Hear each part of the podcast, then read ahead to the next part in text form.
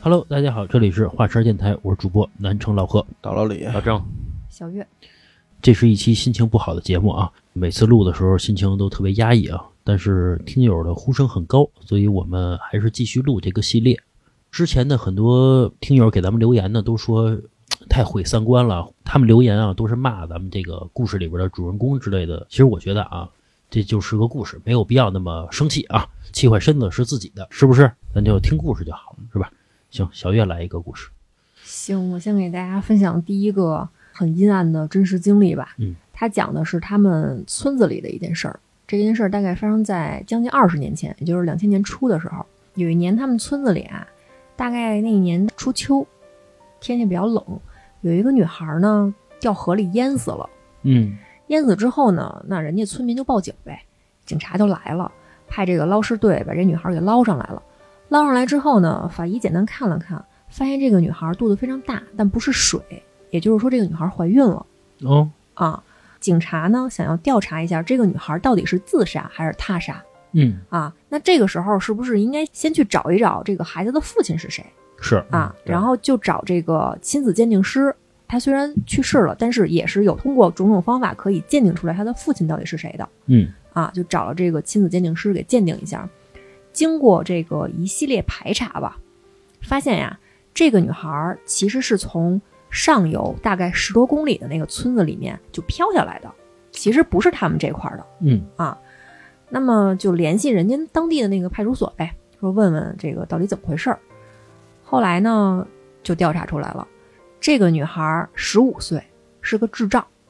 哦啊，他的爸爸妈妈呢，外出打工了，也是因为他智力有问题嘛，就没有办法带着他一块儿去打工去。像一般的可能智力正常的女孩，十五六岁可能也去大城市当个服务员什么的了，但是他这种情况没有办法去，就只能留在这个村子里面当这种所谓的留守儿童了。嗯，那么他智力有问题，又没有办法做到生活自理，那么他的爸爸妈妈就怎么办呢？也算是敷衍吧，就是托付给了自己的弟弟，也就是托付给了这个女孩的二叔。他的二叔呢，想法是：行，我帮你看着孩子，那你是不是每个月得给我钱呀？嗯啊，那他爸妈一想，那给呗，毕竟是自己的亲闺女，虽然不是那么喜欢，不是那么疼爱吧，因为还有个儿子啊，又涉及到这个男女不平等，然后重男轻女的话题了。就是嗯爱搭不理的，反正每个月呢，时不常的也给点钱给他二叔，这个也不算太过分，对是吧？对，不算太过分。嗯后来呢，因为这个女孩的爸爸在城里当民工，有一次呢，因为意外把腿给砸断了。哟，砸断之后，那你就是需要去养伤啊。养伤之后，你这腿可能很长一段时间都不是能够很利落的去做这些重体力的活儿，那么就找不到工作。也就是说，他的爸妈在城里，这个经济来源几乎可以说是断了，养活自己和那个小儿子都很困难了。那么在很长的一段时间就没有继续再给这个女孩儿算是抚养费，嗯啊，他二叔就很久都没有收到钱了。没收到钱之后呢，他二叔这边觉得我给你养着一个傻闺女，是吧？虽然说这女孩十五岁才吃不了多少东西，那我是不是我得养着她，我得看着她呀？是啊，你不给我钱，那我是不是想干嘛就干嘛了？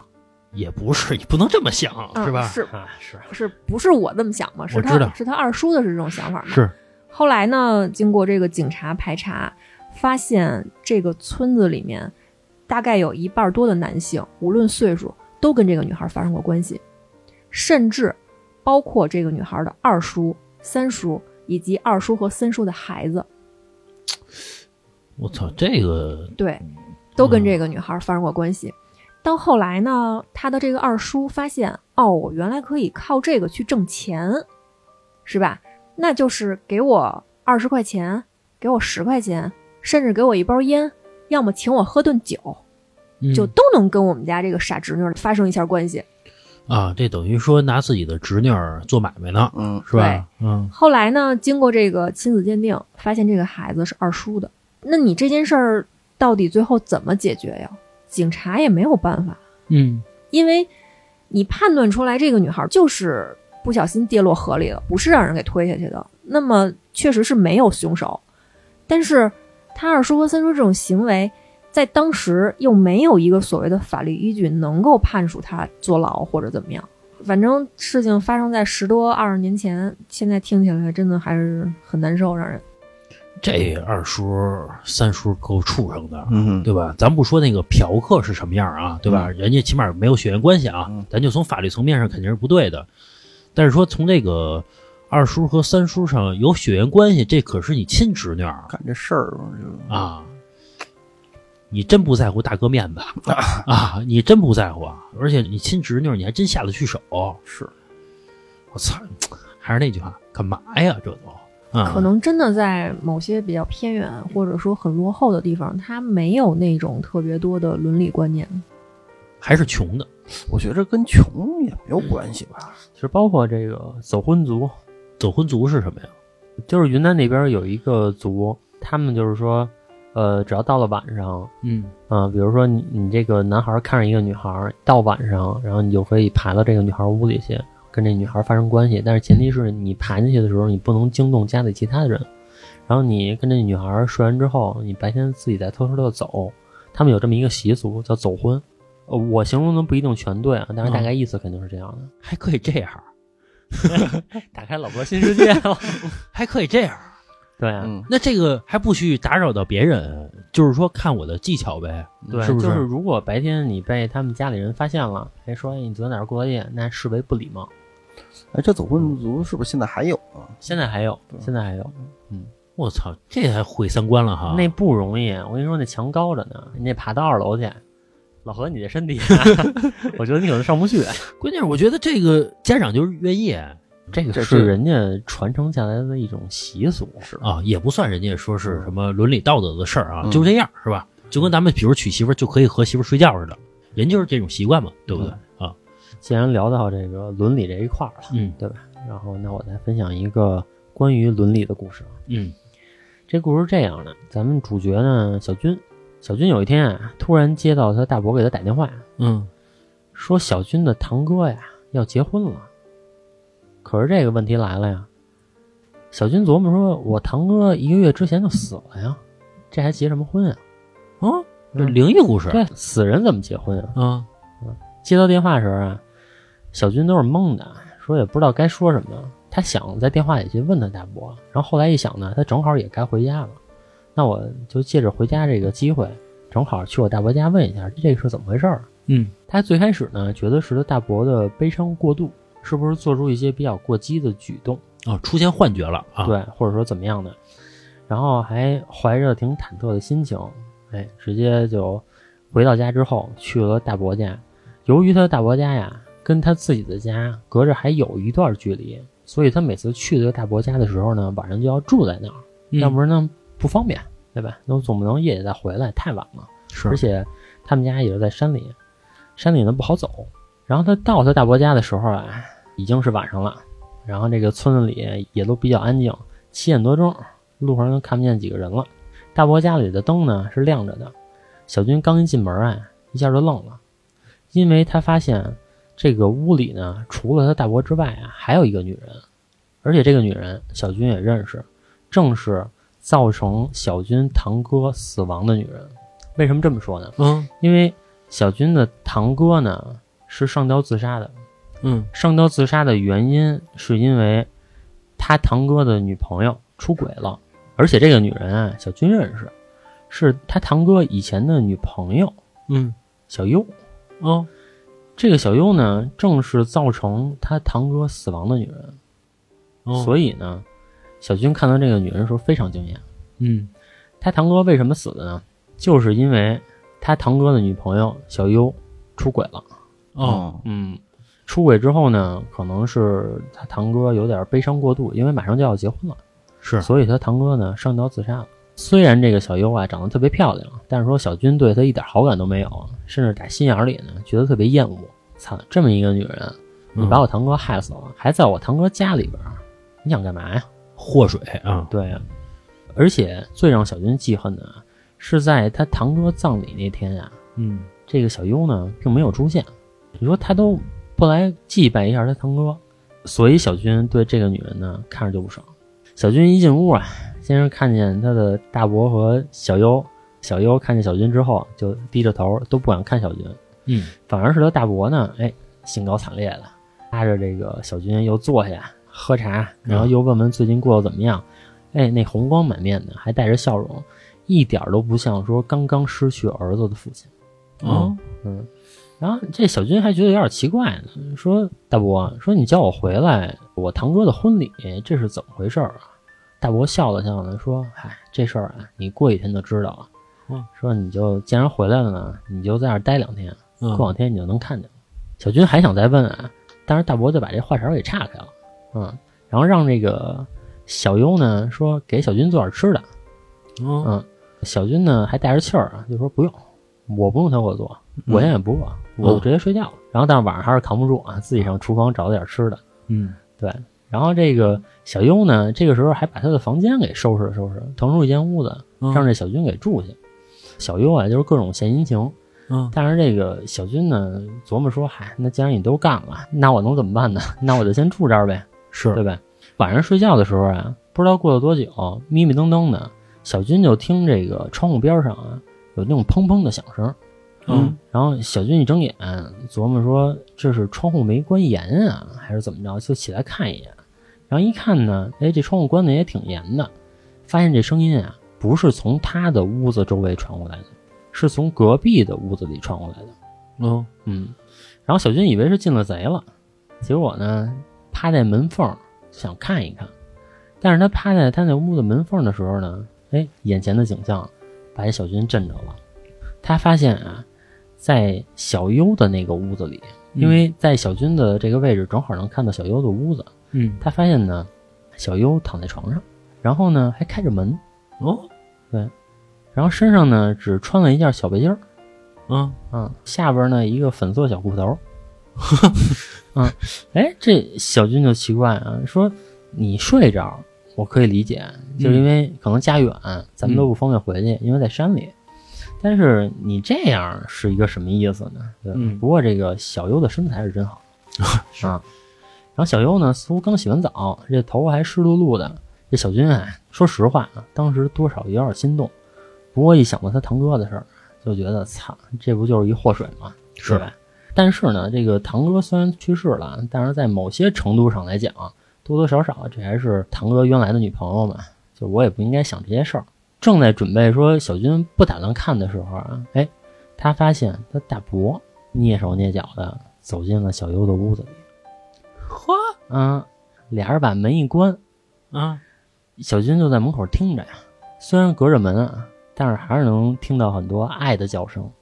好家伙，嗯，声音不是很大，但是非常有穿透力。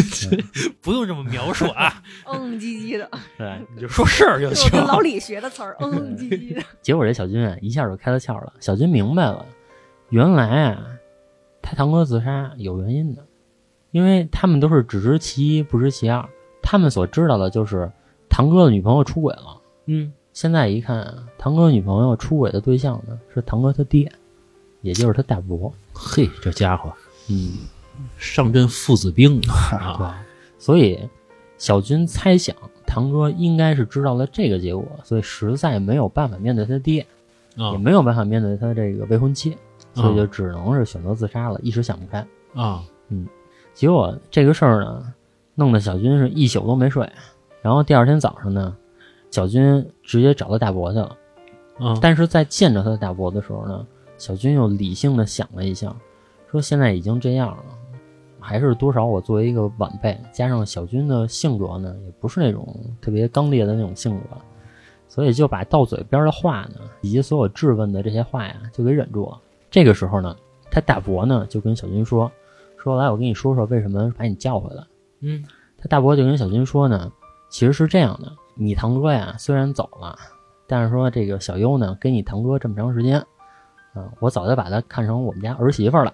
你哥走了呢，小优虽然办错事儿了，但是也是在你哥的灵前都忏悔了。嗯，所以小优决定啊，哎，帮你哥呀一直守寡，就住在咱家了。好家伙，小军一听啊，气得他们直哆嗦。 大伯觉得呢，说：“哎呀，说小嗯军你别激动，说你堂哥都走了这么长时间了，啊对吧？说这个小优虽然是犯错了，但是这年轻人嘛，他既然说有心悔改，我也不能说不收留他。啊，看得真开是吧？啊嗯对吧？结果小军就咬着牙问他大伯说：“那你准备再给我的堂哥办一场婚礼，就是说再冥婚一场呗？嗯是走个冥婚的形式，还是想怎么着啊？”然后他大伯说呢：“我呀，准备是这样，我就简单的摆两桌，把这个小优这个媳妇儿过门过过来。”啊，啊，就 OK 了。就以后的事儿以后再说。小优呢，就先住在这儿，对吧？然后就先帮他堂哥至少守灵守一年嘛，是对吧？然后有什么事儿以后再说。然后小军呢，听完这些话之后呢，气得哆哆嗦嗦的就回了屋，左思右想啊，就觉得这个事儿不是个事儿啊。最后他实在没有办法，小军呢，当天下午直接就走了，回到他所在的城市了，因为他觉得他实在没有办法去面对那场婚礼。啊啊，啊，实在没有办法去吃得下那个酒席。嗯他不理解的点呢是，你的亲生儿子死了，居然还没有这个女人重要。嗯说啥好啊？啊，等于说其实这个婚礼啊，是给他爹自己办的嗯合着方便自个儿了，啊，拿这儿子呀换一媳妇儿。当然也不知道他堂哥他妈死没死啊，没说是吧？啊，对他堂哥他妈就是早不在了，肯定，啊啊，是。不然俩人也不能这么明目张胆 是是。哎呀，这个没法说这事儿是吧？人家自己家的事儿也没违法，对不对？老公公娶了自己的儿媳妇儿是吧？哎，我听到这个故事的时候啊，我脑子里就闪出一个片段，那个是我自己片面的感觉啊，我觉得好像我看到的所有的电视剧，或者说看到所有的故事里面，都是闺女死了，爹特伤心，嗯儿子死了，妈特伤心，这是我自己的感觉啊，啊这是我自己的感觉，嗯你这可能片面了， 骗骗 他我只对觉得你这片面了。可能片面了，可啊能片面了。你说你自己亲生儿子没了，刚没一个月，嗯然后你就能干这事儿，你们这些故事啊，都太色情。哈哈。我分享一不色情的，老郑尤其说到那个小背心儿、小裤头儿的时候，宛如就跟一个言情小说儿 啊，我觉得咱们这个电台这调性，慢慢开始说黄了，都开始啊。我分享一个不色情的故事啊，嗯你看刚才小月分享的也是什么什么他二叔他三叔的故事，对吧嗯伦？理道德啊，的，伦理道德呢，我分享一个这个正常点的故事啊，嗯当然也是一个毁三观的故事啊。嗯，当然这个故事啊比较有争议。我听完这个故事之后呢，也没法判别这个主人公做的到底对还是错。这故事啊发生在九十年代，故事的这个主人公啊叫小张啊，是一个男孩儿，出生在啊广州，嗯他是一个孤儿，就从小啊就是被父母扔在孤儿院门口了啊，嗯就没人管他，被这孤儿院的这个院长给捡着了，然后就开始养着呗。也就是这个小张啊，不知道自己生日是多少号，但是呢，根据医生的一个鉴定啊，大概是他现在五岁了，也就是说他一岁扔的，现在五岁了啊。嗯嗯包括他姓什么呢，他也不知道。院长给他起的名儿，院长姓张，他也就跟着姓张了啊。嗯，咱们就管他叫小张儿。因为孤儿院啊是一个福利机构，这个开销啊都是靠政府的这些什么救济啊，包括一些财团呀、这个赞助一点儿，对吧？嗯捐钱嘛，其实也就没多少钱。尤其啊那会儿九十年代初，中国啊还属于比较贫困落后的嘛，还没有发展好，所以说这孤儿院的条件也不是特别好。其实对于一个小孩来说呀、其实他在这个生活方面啊，最重要的是三点。第一点呢就是吃，这孤儿院的这伙食啊，就属于是能吃饱，但是吃的很一般啊。嗯，这个管饱不管好。第二方面呢，就是住，其实住的就是一个房间，四个小孩儿，这个几张床，上下啊铺，对上下铺。反正啊，这个冬天冷不着，夏天呀、有电扇，也说得过去。第三呢，就是教育，这个孤儿院的教育啊，和这个普通的学校是一样的，就是上课呗，是吧？幼儿园这个也是上课，小学也是上课，和这个普通学校啊没有什么区别。总体来说呀，就是温饱没有问题，但是呢，其实，在孤儿院的小孩呢，最苦的是什么？就是没有人关心他们。你想啊，工作人员就那么几个，平时可能有点什么义工来帮忙来，其实也就是一个星期，顶多了来这个一两天，其实这个温暖根本就不够嘛，对不对？嗯，也就是在情感上啊，这些小孩啊都是很不幸的。但是呢，他们有一个机会能和这个普通的孩子过上一样的生活，那就是什么呢？领养是就被这个好心人领养嘛。但是这个机会啊特别小，虽然不能说啊和中彩票一样吧，但是啊也大概是十分之一的概率能被领养走，也就是说十个小孩儿一个被领养的，大概是这个概率啊。嗯，毕竟没有那么多人去领养嘛，啊对对，毕竟还是少嘛，尤其那是九十年代嘛，对吧？而且啊，这领养的时候呢，也是分概率的，啊嗯，岁数越小，被领养的概率越大，那是，对吧？谁也不愿意说领养一个十五岁小伙子，嗯， 肯定不愿意嘛，对不对？买个猫都得买三四个月的，那对是找对苦力去了， 对，其实真正能被领养的概率大的年纪啊，一般都是六岁之前，嗯，就是小孩儿嘛，这能理解啊。包括你养个小猫小狗，你不都愿意从小开始养吗？对不对？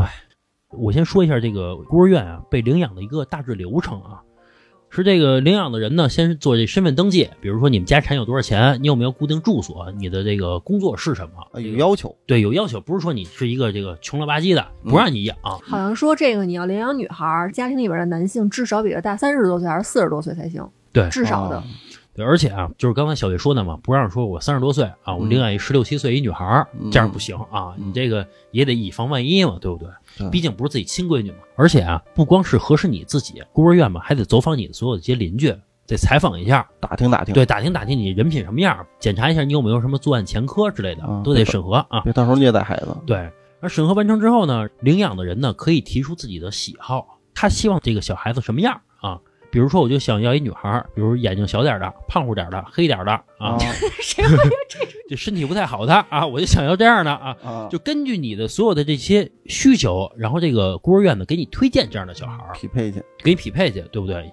因为只有根据你的匹配的喜好嘛，然后你才能和这小孩儿更投缘嘛，对不对？啊是，包括还有的人啊，希望这个小孩啊，比如说会唱歌、会跳舞，有点才艺，谁都希望自己领养的孩子比较优秀嘛。嗯反正这就是一般的这个领养的过程。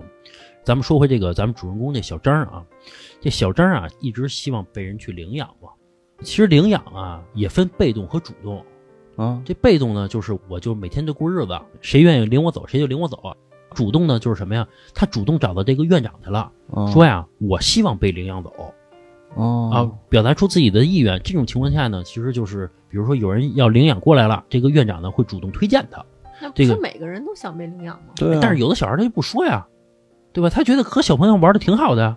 那你想想，一个人主动，一个被动，那肯定院长推荐的力度是不一样的嘛。我以为那个主动和被动啊，就是主动就是说是有人来领养他了，对但是我有选择权，我不去他们家。被动呢，就是说人家要领养你了，你就必须跟人家走，啊，不是，咱们说这个主动啊，就是说我可以毛遂自荐啊，我希望被领养走。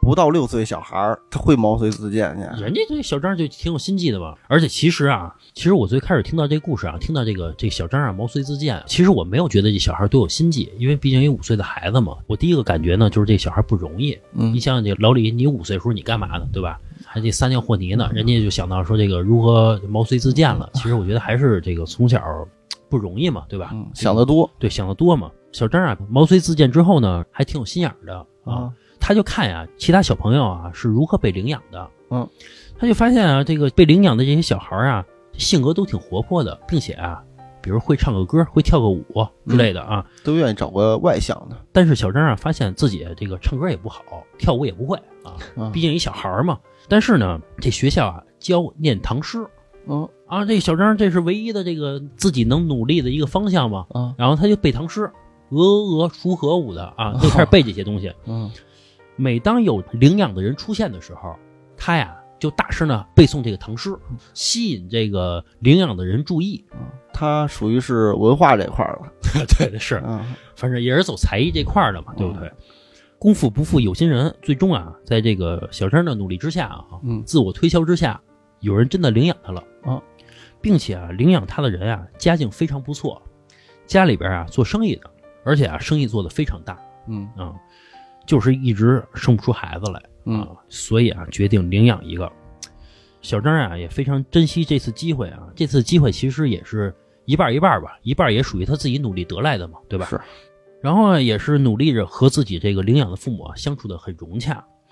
接下来的日子呀、就是好好学习，天天向上啊。嗯一晃啊，二十年过去了，小张啊，二十五岁了嗯啊，研究生毕业，非常不错，顺理成章的呀，进入了他这个养父养母的公司工作，未来都是他的嘛，进这公司啊当太子爷去了。啊，这小张啊，其实内心非常明白啊，这个养父养母没有自己的孩子，家产呀、未来都是他的啊，嗯所以啊，工作啊非常努力，毕竟啊是给自己家干活呢，其实未来也都是自己的资产嘛，对吧？不犀利，啊，所以啊，他给自己定一目标，争取啊三十岁之后啊接管公司啊啊，让这养父养母啊早日退休，并且把自己的这个想法啊，也跟这个养父养母说了嗯啊，说这个我努力工作啊，你们早日退休，好好这个玩儿去。这养父养母啊也非常高兴，因为毕竟把这个小张啊当成自己的亲生儿子看啊。本来啊一切都很不错，后来啊有一件事儿打破了这个美好的一切啊。啊，突然有一天啊，小张啊接到一个派出所的电话啊，说他的亲生父母啊找他来了。小张啊当时啊就把电话给挂了，嗯他以为啊是骗子，因嗯为他就觉得这个亲生父母早就没了，也不可能这件事儿啊。是。后来啊，他又接着一电话，是他这个养父养母给他打电话的，说养父养母啊，说这个派出所给打电话来了，你亲生父母找着了，找你来了，并且表达呀，他们并不介意，就是你愿意见你就去见去，你也这么大岁数了，也无所谓了啊。小张这回呢也是信了嘛，因为他自己的养父养母啊，不可能拿这件事儿跟他开玩笑嘛，对不对？啊但他呀脑子一片空白，犹豫不决了嘛，对，也不知道该不该去嘛，对吧？但是啊，不管是好事儿还是坏事儿啊，总要去面对。然后就去派出所了。一到派出所啊，看到自己的亲生父母了。亲生父母啊，这个穿着啊，一看就是没什么钱，嗯就很普通的。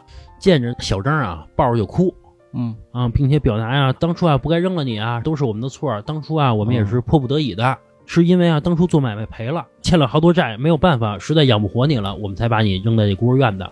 嗯后来这个小张啊做了亲子鉴定嘛，对吧？也证明这是他亲生父母了，并且小张也问这个警察了，他们到底怎么找到的我？这嗯警察说啊，说找你啊，其实挺简单的，扔在这孤儿院嘛，上那孤儿院一查就能查出你所有的一个户籍地址来了，是就很顺利的就找着了嘛。别看这个小张的父母啊哭天抹泪的，嗯但是小张啊不为所动，就觉没得感情，啊，就觉得那见也见着了，那我走吧，嗯走了就回去了啊。嗯回去之后呢，然后就见着自己的养父养母了嘛，对吧？然后并且啊小张也把这个见面的事儿也跟他们说了一遍，并且啊也表达出来了，我不想认我这个生父生母，嗯，因为啊我就是无法原谅他们把我扔了这个现实嘛，对吧？嗯抛弃我了，对，然后包括啊，我跟他们也没感情。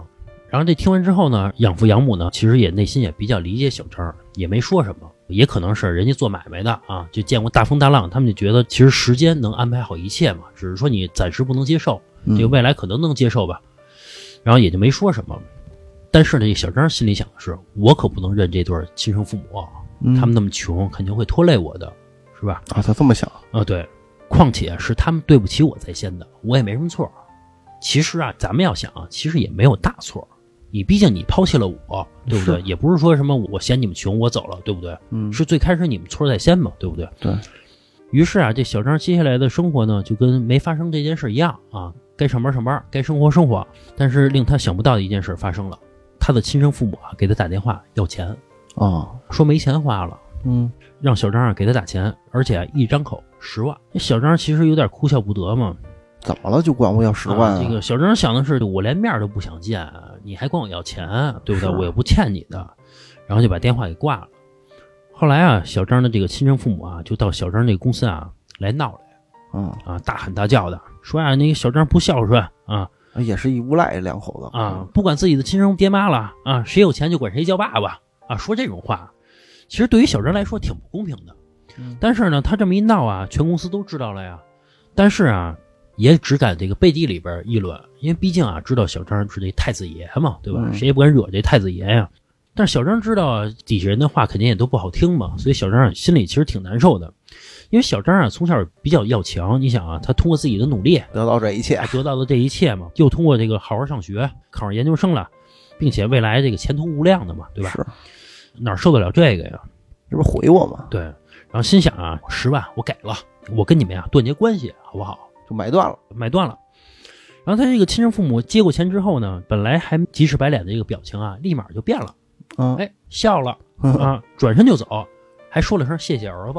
嘿，其实这小张啊，心里就难受，但是觉得这十万块钱花就花了，就当我倒霉嘛。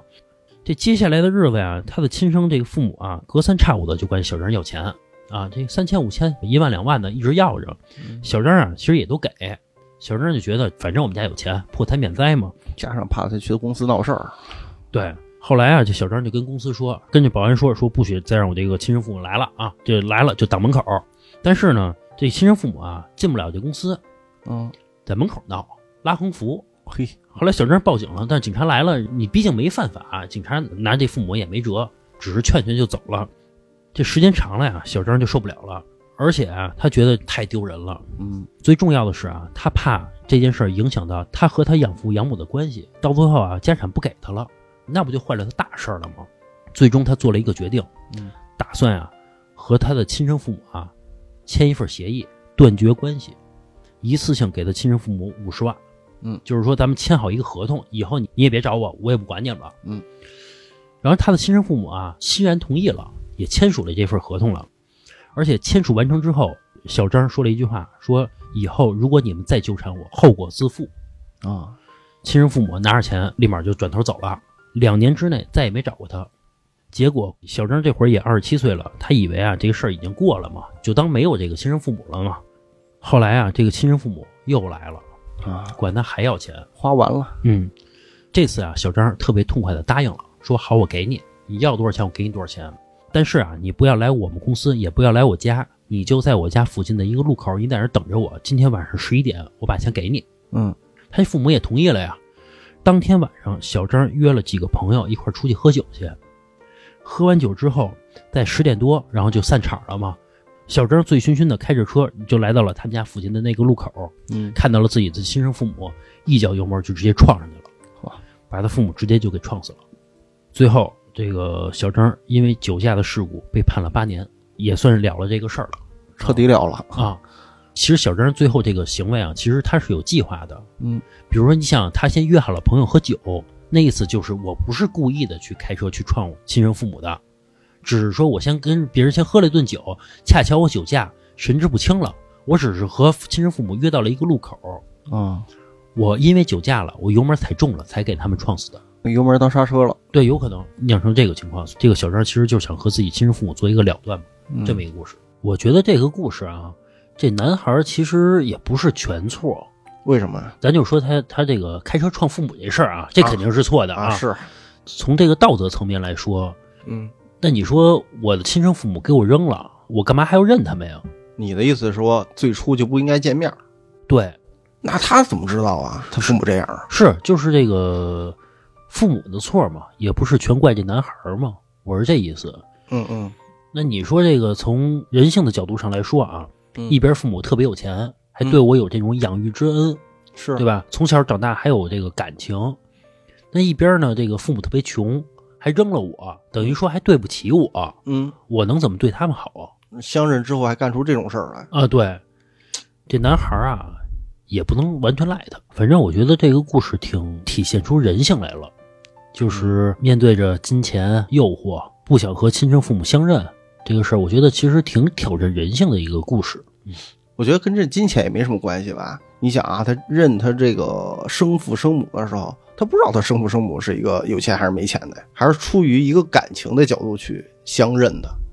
老李，你要是从小被你亲爹亲妈扔到孤儿院了，嗯然后呢，长大成人了，你现在有一份不错的工作，也娶妻生子了，嗯，然后呢，老两口过来投奔你了，过来找你了，相认啊，你会认识他他吗？他来找我相认吗？啊，对，找你相认，那我我得，先考察考察他的财 力，对吧？我你觉你就得是你就不是大老李了，你就是李孤 儿，你的名字就叫李孤儿。但是啊，我觉得从那个那个伦理道德啊，从这种关系来说，我会见一面，嗯但是后面会怎么样的话，我说不好。你说你见一面是不是因为你好奇呀、嗯，只是好奇，要是巨有钱然后其次呢，我也想听听他就为什么当初把我扔了，嗯啊，给我个理由，给我给我解释。就是不喜欢你。就觉得生下来， 那你现在来找我干嘛？就觉得生下来，哟，这小孩儿怎么长那么老啊？ 觉得这个李孤儿也不行， 把李孤儿给扔了，扔了之后，然后当初把你扔了，不喜欢你，嗯，后来呢，为什么找你啊？没生出来，啊 不一定是不喜欢我，啊，可能是出于别的原因。就是不喜欢你，说当时啊不喜欢你，后来啊我受不了了，也只能只能认你了。嗯那如果是那样，我掉头就走了。啊嗯，但是他巨有钱，你要认来门口的那辆法拉利啊，就是你的，你走 吧。考验我是不 是？我前两天看一新闻，这是一真实发生的事儿啊，嗯一个女的，一个母亲，大概三十来岁吧，快四十了，然后对着这个镜头啊，声泪俱下的嗯啊啊，戴着一个那种手术服的那种帽子，一看就是生了重病了，嗯说是白血病。然后呢，十多年前离婚了，嗯把儿子给了自己的前夫，十多年没有见过自己的孩子一面。嗯然后呢，现在因为白血病需要进行骨髓捐献，只有他的这个亲生儿子跟他是匹配的，嗯，所以他就想让他的儿子给他进行这个骨髓捐献，嗯然后儿子拒绝了。嗯，然后呢，这个女的对着镜头，哎呦，哭哭啼啼、声泪俱下的就跟那儿说，说儿子啊，这个妈妈只有一个，嗯就说这样的话，大概的意思就是你的健康是吧？你可以用未来的多少多少年给弥补回来，就是嗯言下之意，你多吃点人参什么的还能嗯补回来，你的健康还会有。但是妈妈只有一个，这男孩好像十八岁吧，还是多大？岁数不是很大，但是他在我看来，我真的觉得他非常勇敢，他没有被道德绑架。这还不算道德绑架他说我不捐，啊？他说我不捐，他说你十多年你都没来看过我，嗯我这辈子我都不知道我还有一妈，然后你现在突然冒出来让我捐骨髓，我不捐。我觉得他真的非常勇敢，因为这件事儿被媒体知道了之后，那一定是被这个社会舆论、社会大众全都知道的。对，他很清楚自己做了这个决定之后会面临什么样的责备、什么样的指责。但嗯是这个小男孩他真的非常勇敢，他就在镜头面前说我不捐。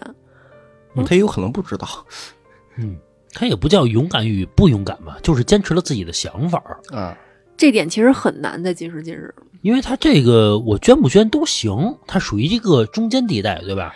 捐不捐不捐都有理。其实这不是中间地带，就咱们也明白嘛，在中国孝字头上，这个真的是也快有一把刀了。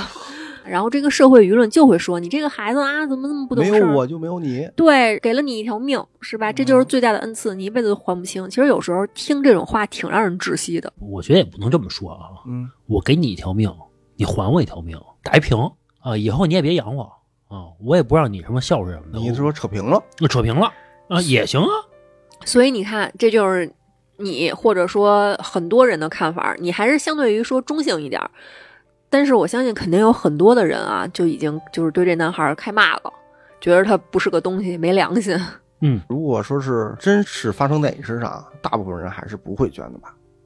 啊，对，因为我觉得啊，他这多少年啊，他带着气儿的，嗯对吧？就是一直觉得别人都有妈妈，我没有，嗯凭啥呀？对吧？嗯别人欺负我的时候，需要母爱的时候，你他妈不出现了，这会儿你需要命了，你来了，嗯我说实话，这件事儿如果是我啊，嗯我肯定不是说为了说做节目效果啊。但是我仔细想一下，如果说这件事儿是我，咱不说说让我给他捐个肾、捐个肝什么的，这种绝对绝对会让我未来的生活造成很大影响的啊。就比如说捐骨髓，或者说献我身体一半儿的血，或者怎么样的。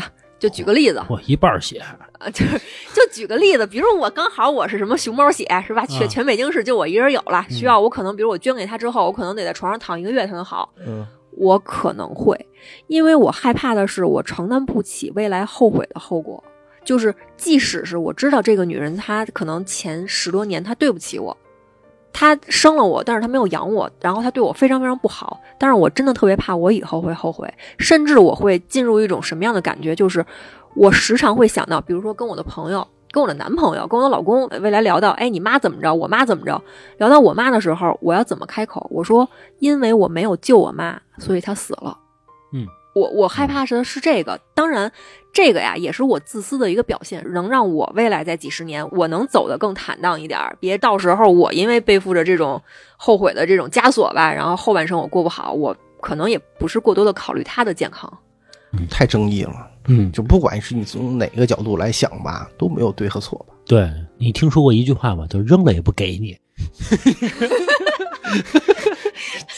对，这钱呀我烧了。啊，你需要我一骨髓救命吧？我先吸出来，我吸出来当你面儿，我撒地上啊！老何，你被扔过几次啊？这么感同身受的。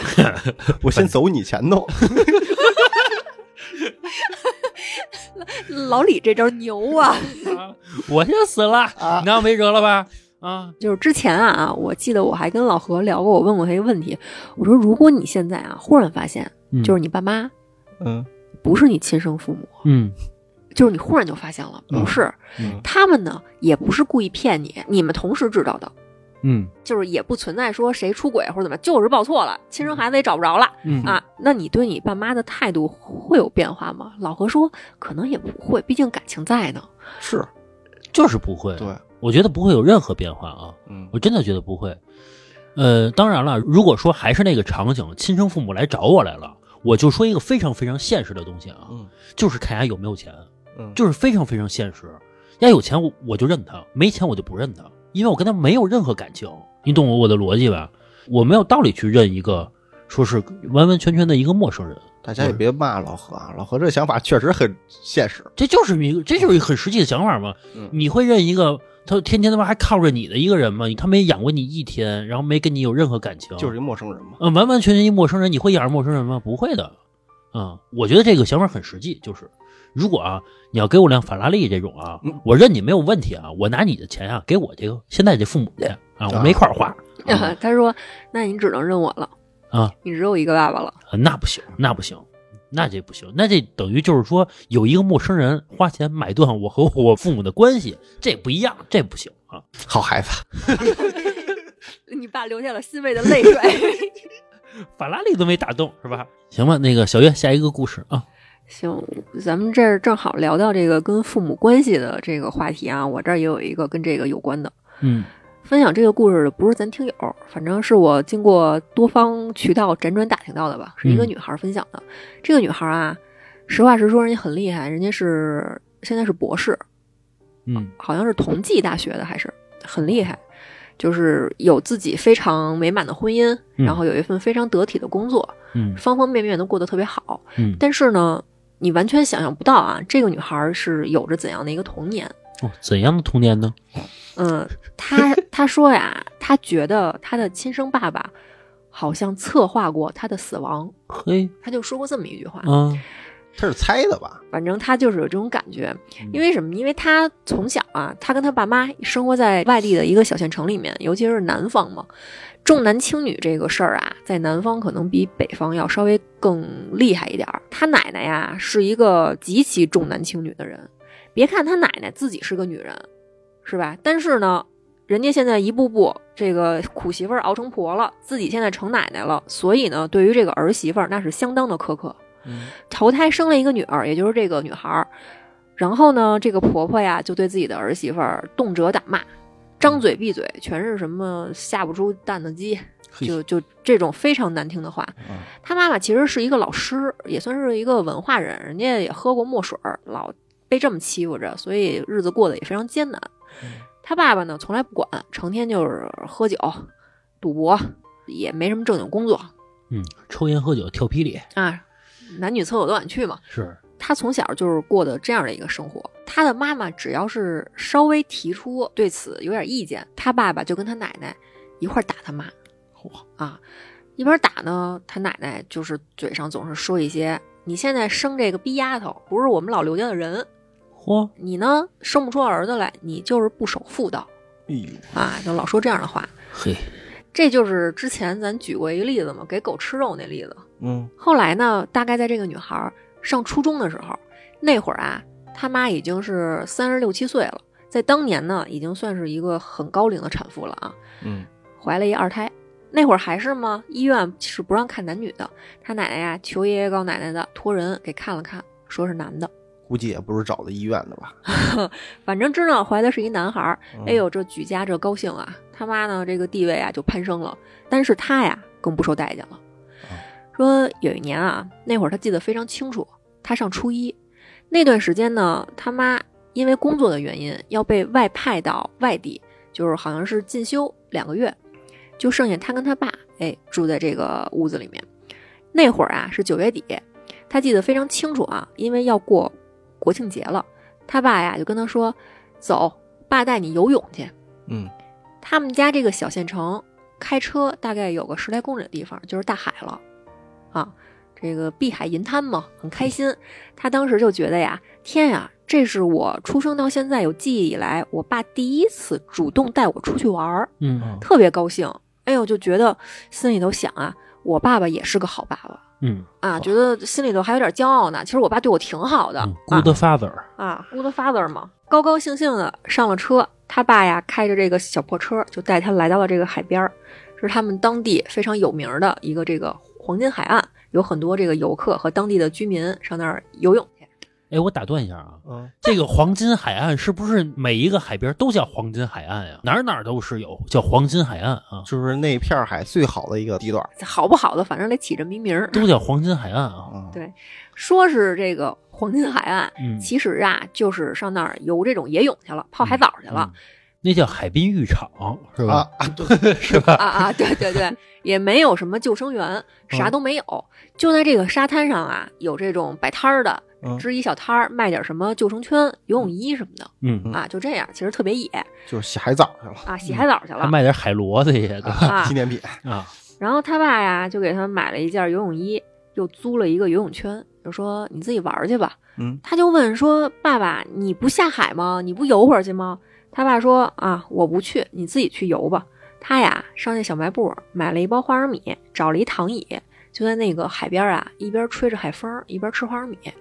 嘿，这个海滩呀，在他特别小的时候，他妈妈带他来过几次，嗯所以呢，看着呀还挺熟悉的。啊，啊，没觉得特陌生，开开心心的就抱着游泳圈就下海了。一开始呢，先在这个潜水的地方，哎，扑腾两下嗯啊。周围呢有跟他一块玩的这个游客，人家那些小孩呢都是有家长带着他的，只有他一个人，哎，这孤苦伶仃的在那海里扑腾。嗯碰到这个阿姨呢和叔叔，有那好心的还问他呢，说：“哟，小姑娘怎么就你一个人呀？你家长呢？”他其实当时啊非常骄傲的说：“我爸爸在沙滩上呢，我是有家的孩子，我有爹。嗯啊，还跟人这么说呢。后来呢，就是这个趴在这个游泳圈上，是吧？感受着这个一望无际的大海，是吧？嗯在里边扑腾着、飘着，看着这个波光粼粼的太阳，是吧？觉得非常的温暖。嗯啊很舒服。飘着飘着呢，他就觉得自己啊脑子昏昏沉沉的，嗯睡着了，嚯啊，这可不得了。挺危险的。后来啊，睡着睡着，他也不知道睡了多长时间，嗯等到他再一醒啊，是被冻醒的。这会儿呢，天色呀已经擦黑了，太阳已经看不见了。他呢被这个海浪啊又吹回了岸边儿哦，屁股底下呀是非常坚硬的那个礁石。他在这一瞬间呀吓一跳，赶紧就从这个游泳圈上就下来了。嗯下来之后啊，就发现周围啊一个人都没有了。嗯他已经被这个海浪啊吹到了他刚才下海往下游走了大概好几百米的地方啊，啊。他非常害怕啊，就抱着这个游泳圈跟那儿喊说：“爸爸，你在哪儿呢？爸爸，你在哪儿呢？”喊半天也没人搭理他，他就靠着这个记忆啊和这个迷迷糊糊的这种方向感，还真蒙对了，真的是朝着这个上游走过去了。嗯就看着啊，沙滩上已经没有人了，只有一个小躺椅。他爸呢还躺在那儿呢，还在呢。还在那儿呢，吃着花生米，玩着手机。嘿，他就哭哭啼啼的跑过去叫他爸呀，嗯说：“爸爸，你怎么不找我呀？你怎么也不叫我呀？”他爸呢非常平静的回过头来看了他一眼，说：“哦，我以为你还玩呢。”有点灵异了啊，这这故事。然后这女孩说：“说没有，我在那海里睡着了。嗯她爸丝毫没有表现出这个担心来，啊就一边笑呵的，一边吃这个花生米，跟她说：“哦，睡着了呀。”这个时候，这个小风一吹啊，她这个冰凉的这个泳衣就贴在身上，冻得得得的。 是她在这一瞬间呢，就看着她爸笑呵呵，丝毫没有担心她的这个表情，心里头就觉得一阵阵的发寒。这会儿她其实才十岁出头，没有那么复杂的思想，怀疑他爸爸到底是不是因为他弟弟要出生了嗯而就想让他死。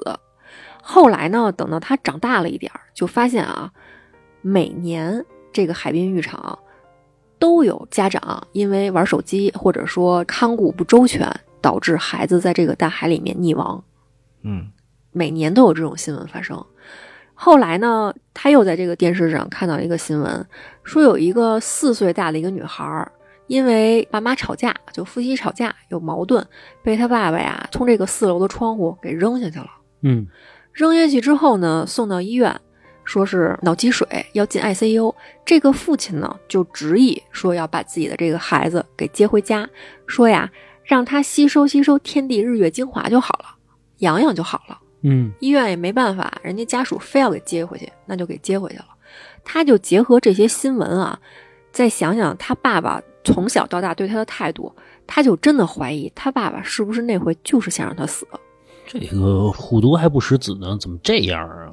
是说男孩在他们的观念里边重要一点儿，但是我觉得也不至于杀了女孩吧？我发现一个挺有意思的一个现象啊，就是只要咱们在这个节目里面，不管是杂谈还是灵异，只要涉及到一些跟父母有关的这个话题，嗯然后我就发现啊，留言的所有的听友，嗯，其实表达出来的这个意思，都是跟自己父母的关系特别特别不好。呃，因为关系好的他不用留言，就是家庭和睦的他没有必要去说，你知道吧？就是说他没有什么观点，他就觉得我跟我父母关系都挺好的，我有什么可表达的呢？不好的才表达呢。是，但是反正迄今为止啊，我我没有听到过谁说自己跟父母家庭非常和睦的。嗯，我跟我父母关系还行，是法拉利都买不来吗？ 是，但是那个你要说有很多父母对自己的子女不好，我觉得肯定有一部分是啊，或者说很大一部分的父母就很一般，就正常，这个也占了很大一部分，是吧？但你要说杀了自己孩子，我觉得这个有点过了，这个没必要啊。咱们最多听说的是把孩子送走，对吧？你也没有必要杀他呀。有了弟弟就把姐姐给杀了但是这还没有呢呀，不是吗？还没落地呢吗？孩子啊！万一这个没生出来呢？啊，也有可能啊。嗯，操！要不说这个无知的人啊，做什么事儿也欠考虑。你看到没有？他爸啊，就相当于是，哎，如果姑娘真出事儿了，嗯这不属于他恶意的去杀，啊，我给你送到海上去了，嗯你死了那是你自己的事儿嗯，并不是说是我抓着你脑袋往海里摁，啊。是啊是，啊，又不是说我拿把刀，我把这个游泳圈我给杵一个窟窿，嗯也不是，是吧？反正挺狠的，何必呢？干嘛呀？还是没必要。你说让他女儿以后怎么孝顺你啊？怎么想你啊？你说有一天你躺在一个病床上了，你说让他帮你端屎端尿，你说他心甘情愿吗？怎么想你？反正还是那句话，干嘛呀？没必要，是吧？这个人性啊，太丑陋了。确实是，人家不都说嘛，其实有一件特别可怕的事儿，就是到现在很多人都没有意识到，就是你不需要任何学习，不需要任何考试，你就能当一个父母。还真是，嗯，你只需要学会人类的本能。这跟这没关系啊。我听到一句骂人的话，我觉得挺逗的，说一个人啊特傻逼，你直接骂他呀没啥意思，你就指他鼻子说你呀真是浪费了你爹妈一宿。 行吧，这期时间也差不多了啊，就到这儿吧。在节目最后啊，我们打一广告。呃，我跟小月啊开了一个小型的猫舍，主要是卖这个德文卷毛猫这种猫啊。我先跟大家说一下啊，它有一个特点，不掉毛啊。我们家呢养了三只小母猫，在最近啊都生小宝宝了。啊，生了小十只啊，所以说呢，如果大家养小猫咪的计划呢，关注我们的微信公众号啊，然后联系我，然后给大家看看我们的小猫啊。对这个德文啊，确实最近还是比较火的，大家可以去关注一下。它因为不掉毛，并且很粘人，号称是猫中狗，很可爱啊。如果说您要是说想买这这样一只猫，并且呢有一定预算，您的预算要是说就是三五百块钱，是吧？嗯那就算了，因为这个猫确实是偏贵一点点。嗯您可以先简单了解一下。但是我们卖的这个猫啊，肯定是第一，保证非常健康；第二呢，价格不会太贵。嗯，是我们的价格呢，大概是三千到一万之间啊。我先说一下这样的预算啊，别回头您觉得可能买一只猫可能三五百块钱就行，到时候回头一问，然后我觉得我们黑你们，不要这么想啊，我先们查查。啊，对，您可以先查查这个猫的价格啊，然后再来询问，是吧？行吧，这期时间差不多了啊，就到这儿吧，拜拜。散落的月光穿过了云层，躲望着人群，铺成大海的林。海浪打湿白裙，试图推你回去。你喜欢海风阵阵的气息，在这湿湿的沙里，你说人们的骨灰应该撒进海里。你问我死后会去哪里，有没有人爱你，时间能否不再抛弃你？来不及，来不及，你曾笑着哭泣，来不及，来不及，你颤抖的手臂，来不及，来不及，无人把你打捞起，来不及，来不及，你明明。去。散落的月光穿过了云，躲着人群，流进海底。哪里？